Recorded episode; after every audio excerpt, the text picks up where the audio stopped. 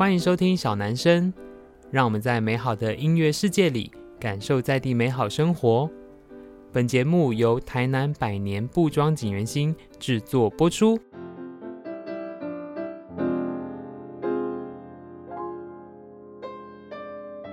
Hello，大家好，欢迎收听小男生小老板的台南生活，我是景元兴小老板子欣。呃，我自己在二零二零年的时候回到台南经营锦源兴这个品牌。在我生命里面呢，有一个很大的转折呢，就是某个程度我变成一个店员这样子，因为以前很少就是直接面对消费者，甚至要跟他卖我的产品这样。好，为什么会讲这件事情呢？是因为我们今天有个很特别的来宾，他其实一开始是我的客人，就很有趣。我记得应该是在二零年第一年的时候吧，那时候我大部分时间都在一楼顾店，那也因为疫情的关系，所以没有这么多客人，所以原则上我都还算蛮认得每一个客人的。然后某一天呢，就走进来一个打扮，要讲时髦吗？好像就是蛮特别的一个小女生，然后就聊得很开心。然后聊完之后，她还说：“哦，原来她是就是一个音乐的创作者，这样。”然后就说：“哦，非常特别。”然后后来呢，她就在前年底跟去年的时候发了一张专辑。所以今天呢，我们特别来宾就是这一个客人，然后本身也是一个创作者。那我们就先来欢迎她吧，就是兰婷。Hello，各位小男生的听众朋友，大家好，小老板好，好久不见，好久不见。对。那所以兰亭就是之前都一直在从事音乐创作，对不对？对，我就是从小喜欢音乐，然后从国中开始写歌。嗯，嗯，但其实当时的契机很简单，就是我是一个不太会抒发负面情绪的人。就以前啦，小时候其实不太知道怎么样说出那些不开心的东西，然后我会做事情就是就写歌。嗯，嗯，我好像可以把我的歌当成一个树洞一样，让我可以安放那些过不去的事情。嗯，嗯，所以你是从小那种学琴的小孩吗？就是那个幼稚园雅马哈哦，好哦。我觉得等下我们可以聊这件事，就是。创作，我觉得它有着某种人格特质，嗯，只是后来你可能你的天分，或是你被引领的路到哪里去，像后来我就比较多在可能视觉啊，或是产品设计上面这样。对。但是我小时候其实一度对音乐也蛮有兴趣，哦，我有去很短暂的学过钢琴，跟其实大家都不知道，我国中的时候读的是国乐班，对，我是弹中阮的哦，嗯，然后那时候因为可是国乐因为就是简谱，是，对，我觉得它跟西乐的概念很不一样，对。对，不是看那个豆芽菜。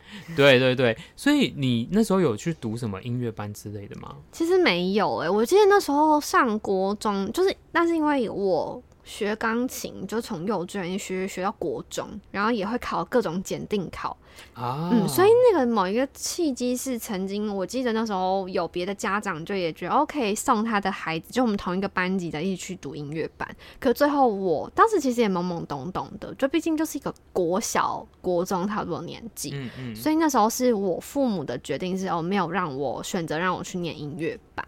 嗯，因为因为好像念音乐班，就是这条路就会一直上去了。我的观察，因为我身边有一些读音乐班的朋友，可能后来就是音乐系，然后接着就音乐老师，然后表演当然是一个部分，然后可是很多就是嫁给医生，这些对啊，最后的好像真的比较多，真的是从小念，像我两个非常好的朋友都是国小就是音乐班，嗯。嗯，所以他们到现在都在做音乐。嗯，对。然后我觉得很特别，是好像你后来也是因为一些自媒体的关系，或者自己一些直播的平台，然后开始被大家看到你的创作，是是因为这个关系吗？嗯，我觉得其实这可以分很多阶段，就是在大学的时候上了一些电视节目。哦，真的？你那时候上什么节目啊？什么什么？歌神请上车 那种。哎，你大学是念什么的？我大学是念新闻系。哦，所以本来就有一些可能，包含老师那边就一些媒体的人脉这样。然后我大二就开始接表演，嗯，就主要是开始丢一些作品在 YouTube 或者 Street Voice 上面，嗯嗯嗯，就开始有一些人哦知道，然后有一些通告在接这些东西。嗯嗯。可是当时就是一个边做边做的状态，对，没有到很清楚我一定要往哪个方向去。大学那个阶段就是哦，有表演就接，有有节目就上，嗯。到后来可能大学毕业开始就觉得我好像想要开始专心做创作。嗯，那个差别是以前在 IG 我有做点歌，就以前我做一个东西叫龙的点歌室。嗯，就是很多网友会来跟我点歌。但后来就觉得我好像没有那么想唱 cover，我想要就专心在我的创作上，哦、所以就不做这件事情了，嗯、也不怎么唱 cover，嗯，嗯，就专心准备我当时的二零一九年发的第一张迷你专辑 Offline。嗯，那个契机就会变成是一个阶段一个阶段去做不一样的探索。对，因为、嗯、呃，我那时候认识兰亭的时候，其实你之前最早的那几张小型的专辑已经有了。对，对，在线上，因为那时候我就也还蛮常听，偶尔我也会在店里放这样，所以我先工商一下。如果大家对兰亭的那个音乐有兴趣，其实你在各大串流平台上面只要搜寻兰亭就会有，然后亭是女字旁的亭这样。对对，那。因为我觉得像自媒体这件事情，就是不管是 YouTube 或是各种像刚才我们讲的街声这种平台，就是如果真的熟悉音乐创作朋友比较会知道。是，我觉得相对好像以前音乐产业，我们都觉得啊，好像一定要跟唱片公司有认识啊，谁的朋友啊，或是你一定要去参加一些歌唱比赛之类的事情，你才会被大家听到。可是呃，好像反倒现在的方式变得很多元，对不对？对，我觉得现在这个状态就是最好的时代，也是最坏的时代。就最好的时代的状态，就是你每一个人你都有机会出声，例如音乐，例如 YouTube，各个平台是大家，比如 Podcast，大家有更多的机会是分享你想要分享的创作管道。那也因此，就其实非常多的声音也不是那么容易被看见。有啊，因为我我自己也有发现，就是像我们是二零二二年下半年开始做 podcast 的，然后就其实以商业经营的立场来说，我们进入的时间点已经蛮晚的，嗯，就是已经百家争鸣，然后就是很多 podcast 的频道这样子，然后尤其现在其实就是一个资讯很爆炸的时候，就是。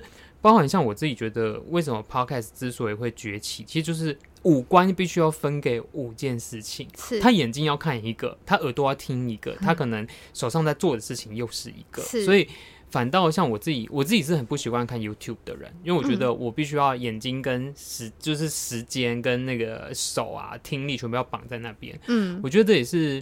一种趋势吧，声音发展的趋势。对，那时候也因为疫情吧，就疫情关系，其实当时大家都真待在家，嗯，就是因为大家都说二零二零是 Podcast 的元年，啊，那时候其实大家就因为受到疫情的困扰，嗯嗯嗯。嗯，所以像你自己，呃，我们一开始有提的，你在前两年的时候发了一张专辑，对。对。那虽然现在聊这张专辑好像有一点久了，可是对，因为我一直对制作专辑这件事情，或是因为某个程度，虽然它比较像是，我不知道你们算 indie music 嘛，就是比较偏对比较独立音乐嘛，就是到底你当初做这件事情的契机是什么？跟你已经经历完这个过程了，就是你有什么回首的一些想法吗？就嗯，现在可能节目到目前为止，不晓得听众朋友听得出来，我其实算是一个蛮佛系的人，就是其实我走的每一步，基本上我没有很。超级清楚我要到达哪一个地方，嗯，就是我喜欢，然后我就会做这一件事情。可是我不见得是一定要大红大紫，嗯，一定要怎么样成就。所以包含做专辑这件事情，当时的契机也是跟当时的经纪人就觉得，哎，欸，好像现在可以做这件事。包含我做第一张迷你专辑的时候也是这样，就是我以前是吉他社的，那时候就学长姐会想说，哎、欸，因为我当时一个月大概可以接个两个表演左右，所以就觉得，哎、欸，你很认真在这个道路上前进，那你是不是要发作品啊？就被问个几次，你就觉得，嗯，是不是应该要做这件事情？对，就跟我固定合作的两个乐手，也是我社团的学，就同届跟学长，就想说，好，那不然我们就来做吧。所以其实一路上，包含最后发了旋转的苏菲，就十首歌的专辑，就是这样，然后有点佛系佛系的去进行。嗯嗯嗯嗯。当然，你有很清楚你你想要说什么。就对我来讲，为什么可以持续不断的做创作这件事情，就是因为你话很多，你有好多话想说，你想要。你好，想要跟这个世界对话，嗯、你好，想要带一点什么到这个世界上，嗯、所以你持续不断的在做这件事情。嗯嗯嗯。嗯嗯，我觉得这是所有创作者的一个呃心里的话，就是像我自己也觉得，有时候我在画图这件事情上啊，就是我们也不一定是特别要画给谁的，或是我们也没有说。哦，我们一定要做这个东西是市场最喜欢的。对，就我觉得啊，其实某个程度就是我当下的一个过程，或者是我当下的一个 output，我要去记录某件事情。那当然有知音很好，或甚至是它可以变成一个工作很好。是，可是。就像我那天也看一个业界的插画界的前辈，他也在说，因为他其实是业余的插画家，只是业余到在就是蛮有名气的这样。嗯嗯。然后他就说，他最近接了一个案子，然后画一画就觉得他还是业余好了，因为他觉得这样他才才能够真正回归到他自己想做的内容这样。哦，对，我很有感触哎。嗯嗯嗯。就是有时候你当你把兴趣变成职业的时候，你会需要。接受很多你没有想象过的压力，嗯，嗯，没有想象过的痛苦，嗯，嗯，那怎么样在那个状态里，你还是不忘记你喜欢这件事情最单纯的那颗心，不是一件很容易的事情。嗯因为我印象中，你那时候做那个专辑，就是旋转苏菲的时候，也蛮不顺利的。对啊，我那时候 做的其实没有很顺利。啊、那原本的发行公司后来没有帮我发，或是拍 MV，就一支 MV 拍了两次，因为第一次拍下大雨。嗯、其实诸如此类的事情发生了非常多件。嗯、那我是习惯遇到困难的时候，在那个当下，我会跟宇宙对话，我会问宇宙说：“嗯嗯嗯你到底要告诉我什么？”嗯。嗯在那个当下，我脑中一直出现一个声音：是你要放下，嗯、你要放下。嗯嗯、就每次当我向上问的时候，我就收到这个。可是当时的我其实不太懂，嗯、我要放下什么？嗯嗯嗯，放下是放弃吗？嗯，就是你会有很多疑问在自己的心里。对。对但到现在的我会发现，其实放下不是等于放弃，而是你要放过你自己。我觉得创作者很容易不放过自己，嗯、在各个其实没那么重要的环节里面，例如说玩稿一百次之类的，或是 我很常做这件事情。对，然后我就是在这个过程当中，因为不断的不顺利、不断的挫折当中，去调整自己的心态，是嗯，其实可以什么都不要，嗯嗯，其实最理想的状态就是你可以真的放下这一切。你所期许的样子，例如你谁不希望你所做的一切非常顺利？嗯、你你谁不希望被看见？嗯、可是，就是人世间不会这么顺利的。那我们怎么样在这个状态里重新的去面对你眼前的这个困难？嗯，就是跟他凝视的感觉，嗯、然后去感受他要告诉我什么。嗯，我就觉得是做这张专辑带给我蛮大的。一个体悟吧。嗯嗯嗯嗯，我自己的理解，它是一种得失心跟执念。对，好，就是我们会觉得，哎，事情应该要往我们想要去的方向走。是，就像外部的人看景元星好了，他们都觉得啊，我就是很顺利啊，然后好像也做的呃蛮有，就是小小的名气啊，然后好像销售上外部看也都觉得不错，这样。那当然，我也觉得我蛮幸运的，可是。我们会有我们想要去的方向，或是那个过程当中的挣扎，其实大家是不太知道的。对，我始终都相信，就是但生命中发生的每件事情，它都会形塑未来的我们。那它也是变成未来的我们不可或缺的样态，只是就不可或缺的事件啊。是只是它用什么样的方式出现，是我们喜欢不喜欢，或是舒服不舒服。嗯，所以我觉得或许。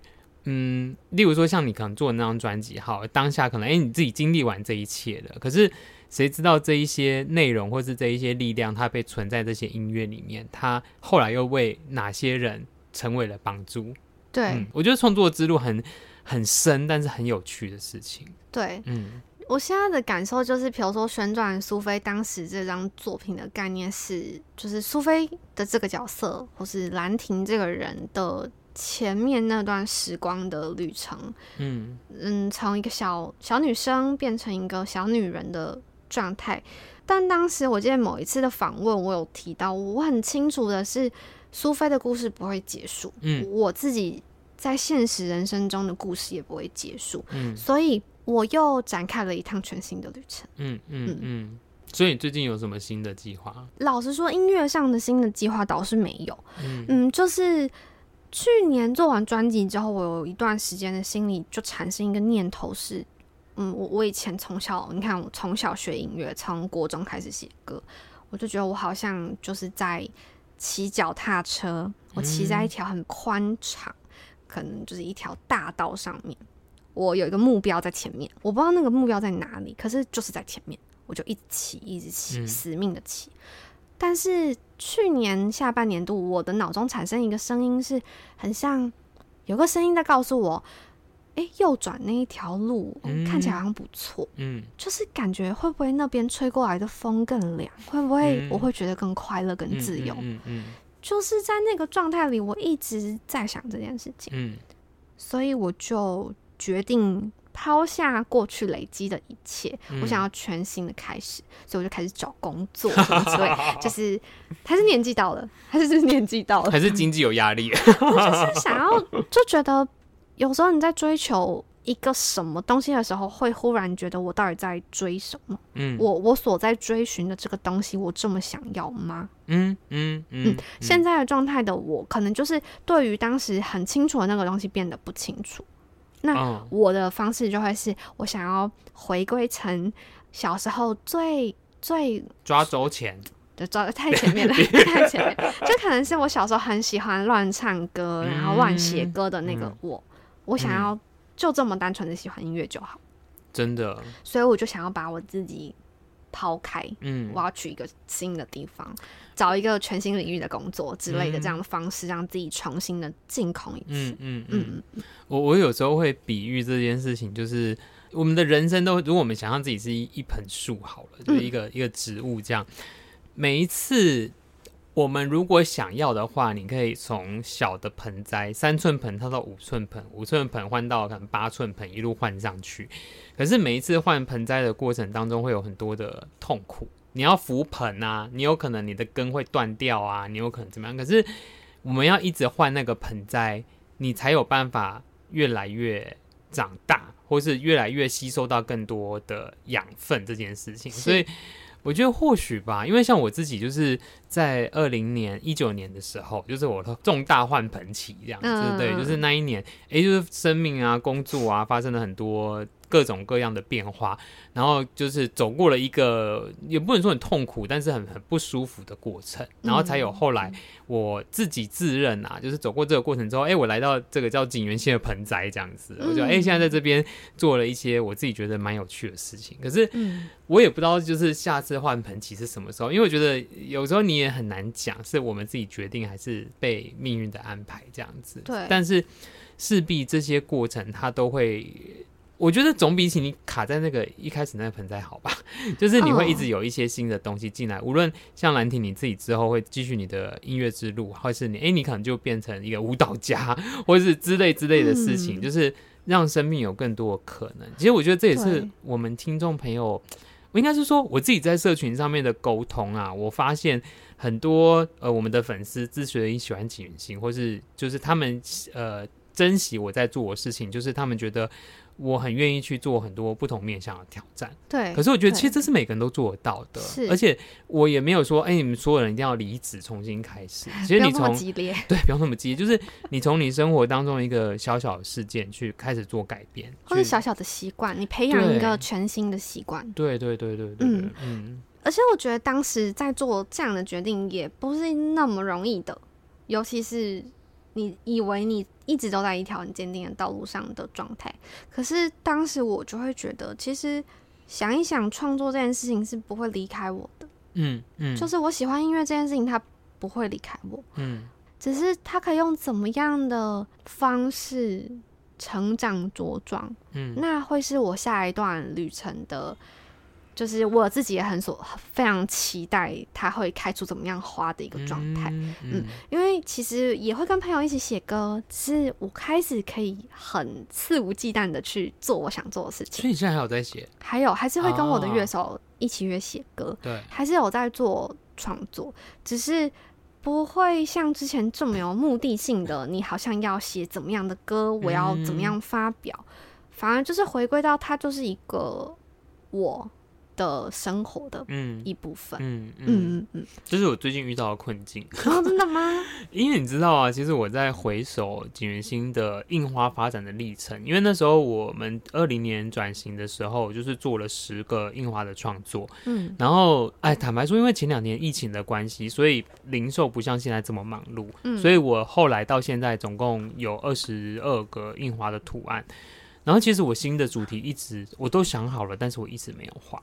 我觉得某个程度，我好像有一点点在逃避这件事情。怎么说？我，我不知道你会不会觉得，就是有时候你有一个想法，然后你想要去做的时候，你会有点害怕你做不好，然后你也会觉得就是啊，反正时间也不够用啊之类之类的事情。可是，嗯，还是会有点倦怠吗？我觉得倦怠是不会，因为是没有到倦怠，可是会有一点点想说，哎，到底。这个主题会不会成功？可是我指的成功不是大卖，而是它变成一个我喜欢的小孩。我觉得这个也是你自己写歌上你会遇到的状况吧？你有一个概念，但写出来到底你自己喜不喜欢？嗯，我觉得以前我曾经有过这个，我觉得比较执念的状态。嗯，可是其实我觉得我后来不会想这么多的原因是，我我觉得好像人很常在追求你要成为更好的自己，嗯，最好的自己，嗯，超好的自己。但其实是不是我们可以当那个刚好的自己就好？嗯，嗯，就例如好，你说你设计了这么多，你觉得一定是你你觉得有成就感的，你觉得不错的作品，会担心说，那我有办法突破自己的状态吗？我可以我可以做的跟现在一样好吗？甚至更好吗？但是我觉得人的成长这件事情，只要你不是每天瘫在沙发上，基本上你都会变成一个更好的样子。嗯，这部分我就蛮乐观，我就会觉得其实，那你产出的东西一定会是很棒的东西。嗯。嗯。嗯，对，我觉得需要我自己啦，我是觉得需要一点点沉淀，就是不能杂事那么多，因为杂事太多，我觉得创作这件事情它有点没有办法变成一个工作。就是你把它安插在哦，所以我今天三点五点要创作，不行，他不行，写不出来。对，他可能需要一个一个成，至少是几天。例如说，我给我自己两三天的时间，就专心的想这些图案，做不同的技法上的尝试，或者是不同编排上面的处理，这样子。就像我当年来台南就认识小老板，原因是因为我来打工换宿，嗯、我换宿了两个月，我是为了写旋转的苏菲，所以我来台南。嗯，我两个月我我会弹乐器。就是每一天晚上，我几乎都会坐在那个 hostel 的中间有个天井啊，就坐在那个阳台边会弹唱，嗯、不见得是弹自己的创作，就弹我想弹的。嗯、我记得我是到第二个月的尾声，我才开始整理我在这段时间的一些碎片。可是我其实，在台南没什么写歌。你是你指的碎片是像 melodies 之类的？对对对，就是很细微的东西。哦、那基本上我来台，我在台南可能有完成一首歌吗？可能都没有。嗯嗯。嗯，但是这是我对我自己的意思，是我做第一张 offline 的时候，我回家，我下了班回家就好。我现在九点到十一点，我要在书桌前，嗯、我要写歌，嗯、我会这样痛苦到不行。嗯，真的痛苦到不行，很不舒服。嗯、那个不舒服，可能我不知道听众朋友可不可以了解，就是你脑袋会塞满一些东西。嗯，可是你一整天工作累得要死，然后你要再做这件事情，其实真的很耗费心力。嗯，嗯，那我就很清楚知道这种创作模式我，我我很不舒服。嗯嗯，所以后来做旋转苏菲，我就知道我先感受生活就好。嗯，因为当你生活有了新的一些启发。就比如说来锦源兴跟小老板聊天，认识一个新朋友，交换一下彼此对生生命生活的看法。嗯，其实你就带着一点什么养分回家了。对对，就就没有那么急着要把这些组装起来，嗯、一样还是可以写出。嗯嗯，嗯，就是放轻松一点。对，所以我今年呢，因为我们现在录音的时间是五月 五月中旬，是的。你知道我今年就是去年底的时候，新年新希望是周休一日，嗯，因为我很难周休，然后到现在我发现我还达不到，真的。但我觉得某个程度这也是我创作卡关的原因，就是我有点没有办法好好的去呃生活，就会觉得我好我有好多好多工作琐碎的事情要做这样子。那你休息会焦虑吗？焦虑不会，但是我跟你讲，我休息很常在打扫，就是我还是某种程度好像要把自己填满，对。但是打扫对我来说其实蛮舒压的，可是，嗯，好像就哎呦又又要上班，哦哦，对啊。要把那个休息排在你的 schedule 里面。对，所以我现在就是会需要哎、欸，会对我的行事历里面就会有，我会特别观察一下两三个礼拜后，因为我们就公休一二嘛，所以就是一二，如果哪一天是完全没事，我就会写休息，就哪一天不能做事，嗯、但是还是会去剪个头发啊，干嘛干嘛？剪头发还可以，还可以能接受。对啊，嗯嗯，还是要，我觉得还是需要。练习休息，真的真的。好，所以最后呢，我们今天在完全来聊天。呢。好，就是嗯，因为小男生还是算是一个分享的平台吧，我觉得这样子。那我不知道在收听的朋友们有没有一些是对音乐创作有兴趣的朋友，就是兰婷有没有想要跟他们最后就是随便你想要分享什么，就是不管是你自己在音乐创作的一些心得，或是实际面的，如果他们想要真的让自己的音乐被看看见，有什么样的平台之类的，跟大家分享。我以前在大学的时候，蛮常被身边的朋友学弟妹或是学学长姐有就问我说：“你怎么创作？”创作这件事情要怎么做？嗯，我就觉得这件事情蛮有趣的，因为对我来讲，这件事情是我从小到大就有的能力。嗯，那我知道很多人就觉得他我不知道怎么写啊，我会弹吉他，我吉他弹很好，可是我不会创作出我自己的旋律啊。嗯，我就觉得，嗯，人很容易你会先设定一个门槛，你觉得这件事情很难，你要像你想要像什么林宥嘉、徐佳莹，你想要到达那样的位置，所以你会觉得。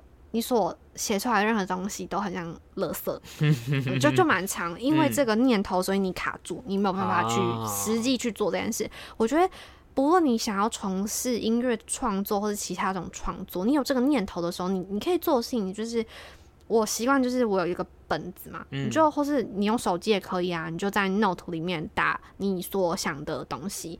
或是你想要画画，你就先开始动手做，嗯嗯嗯，自然而然累积出来之后，真的会有你意想不到的收获。我就讲一个具体点的例子是，是我还没有那时候还没有嗯大学的时候，也是一个前辈，他就跟我讲说，你就粉砖开下去啊，嗯、就就是你就唱就对啊，你就做作品就对啊。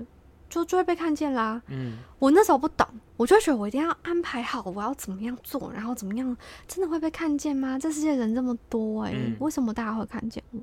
可是当我真的听了他的话，我开始动手做，嗯，我创了自己的粉专，接了第一个表演之后，哎，欸，第二个表演找上我，嗯嗯，哎，欸，我开始在 YouTube 在街声上面发表自己东西，嗯，好像有开始累积一点声量。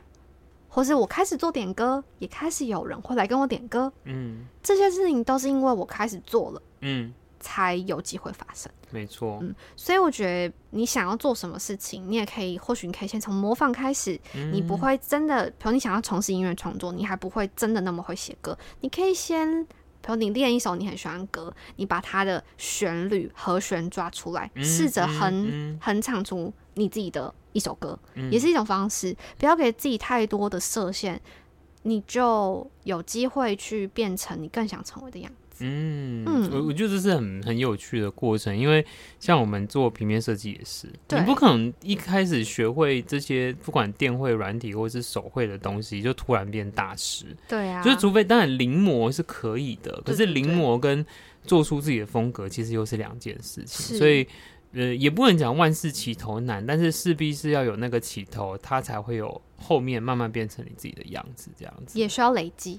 对，没错，嗯，嗯，所以如果是对创作有兴趣的朋友们，就很建议大家。你就做吧，然后对啊，就做吧。对啊，不要想这么多啦。对，然后如果有别人批评你，就不要理他。对，就先做看看，不用先预设太多。嗯，好，今天很开心可以透过小男生跟兰婷聊天哦。那我也很开心。呃，对，谢谢。然后。最后呢，是因为我们刚刚一开始在讨论，如果可以的话，就是这个播放软体允许的话，我们最后会把我们原本小男生的片尾换成是兰婷的歌曲。那如果大家喜欢兰婷的音乐呢，其实也也很推荐各位可以在不管是呃 Spotify 或者是在 KKBox 在 iTunes 里面，那只要搜寻兰亭，亭是女字旁的亭，然后就会有他的几张小专辑，跟我们刚才一直提到旋转的苏菲这张专辑哦。对。那嗯，其实因为你知道。听串流音乐是没什么获利可言，是对，下载也没什么获利这样子，对。但是我觉得就是，哎，可以了解这件事情，然后也可以去给他的，在他的 IG 或是 Facebook 上面给他一些。对，在 IG 或 Facebook 上面搜寻兰亭，蓝色的蓝女字旁的亭，就可以找到关于我的资讯。嗯嗯，好，今天非常谢谢兰亭。那如果大家喜欢小男生这个频道的话，也欢迎在我们 Apple Podcast 下面给我们五星好评，并且留言告诉我们。嗯，那希望呢，如果你是一个创作者的话，都创作灵感满满这样子。然后祝大家有美好的一天，拜拜，拜拜。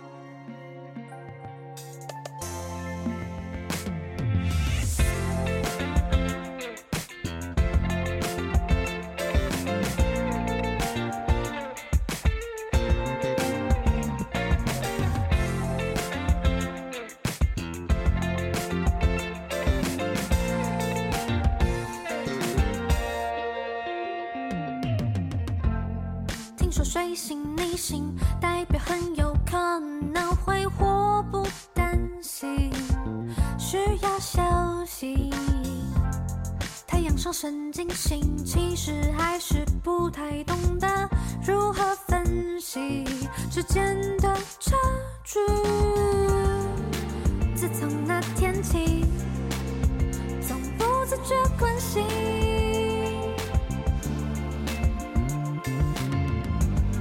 睡前第一件事情，习惯上网搜寻，